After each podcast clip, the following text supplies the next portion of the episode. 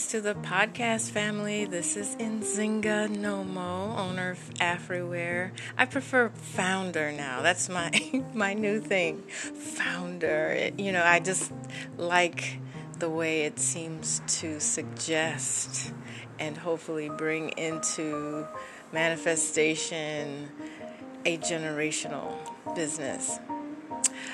Owner and founder of Afriware Bookstore located physically in Maywood, and we have a partnership at Trinity United Church of Christ at the Akiba Bookstore, and more to come in 2020.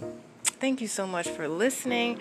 I was informed last night that this podcast is now being heard on a Google platform. So I think that's good news. Those of you millennials can, um, I guess, send me a comment and tell me more about what that really means. But I know Google's everywhere, so it feels good. Anyway, today, this morning, I'm a little bit earlier than my 9 o'clock hour. Just wanted to do this while still inspired on this topic topic being what is for you is for you. What's for you is for you.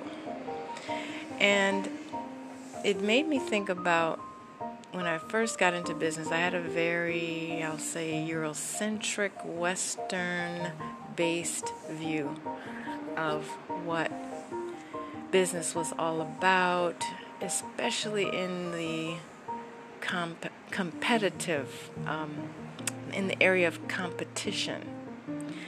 And there was a beautiful sister by the name of Valerie We Can Do This, who taught me by her loving actions how Africans do business. Much more healthier, much more. Um, I'll say realistic, you know, and it puts the power back into your hands. So here's what happened. When I opened 27 years ago, Valerie's store called Valerie's Motherland Connection already existed. I didn't know about it before I opened. She was located in Bellwood and I was in Maywood, and that is about 10 minutes from each other.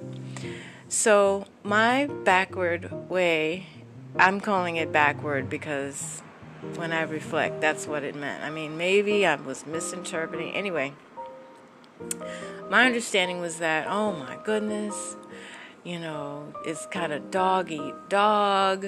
There's, you know, my customers are my customers, her customers are her customers, and never the twain shall meet. And so, um, one day, she walks into the store.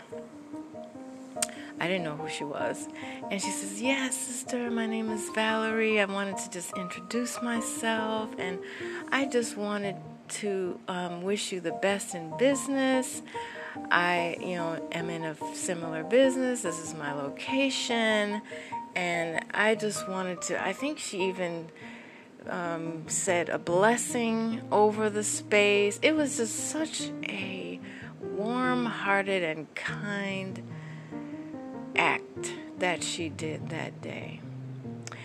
And it has stayed with me all of this time. And she says, Yeah, I'm going to let my customers know about you and I will send them over to you. And later, after she left, I thought, Oh, this is so nice of her. I found out later um, that she was in a similar business. And I thought, oh my goodness, what's going on here? you know, that's this is different, right? This is um, not the way I was taught. And by the way, I didn't have any formal business training. I have said that before. But this is just my distorted view of how things work like between McDonald's and Burger King. You know, they they don't want to share customers. Um, so, anyway, um, that stayed with me. And um, what ma- what sealed the deal was when her customers actually started coming by the store. Yeah, Valerie sent us, and and they were purchasing things. I said, "Oh my goodness! Wow, how sincere, how authentic, how straight from the heart was that." And then I just came to embrace it. I started sending my customers to her. It became a wonderful friendship. And soon after, when I say soon, maybe a year or maybe it couldn't have been a year because I didn't even stay there. I stayed there maybe 14 months before I moved. But yeah, not quite a year later, she actually um, went out of business and she started doing consulting or something like that. But that has stayed with me all this time, and ever since then, I started sharing customers who were looking for books. They come in the store, they might I might not have had it, and I would tell them about other black bookstores around town that they didn't know about. And you know what? That feels so good to do that. It's so much more natural and it's and it builds trust with your customers because you really are demonstrating that you actually care about what they initially requested. You care. You know, it's like, well, I don't have it, but here's a place you can get it. Isn't that something? What a great um, just way to interact with your customers. And it has definitely proven to be a, um, I, I think, the best way, one of the best ways to build that trust with somebody who you don't even know. It goes a long way um, people still come back to you. You don't have to be stressed out. You don't have to be, because what is for you is already for you.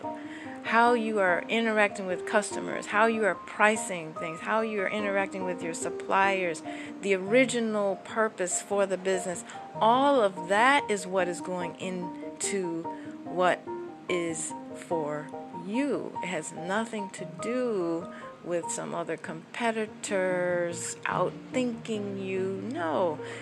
You follow your heart. You follow what inspires you, and the rest absolutely comes. When you do start paying more attention to the competitor than you do yourself, you're putting yourself at an automatic disadvantage. And I'm just so thankful to have learned that early on thanks to Sister Valerie. And I have told her that, but I can't tell her enough. Thank you.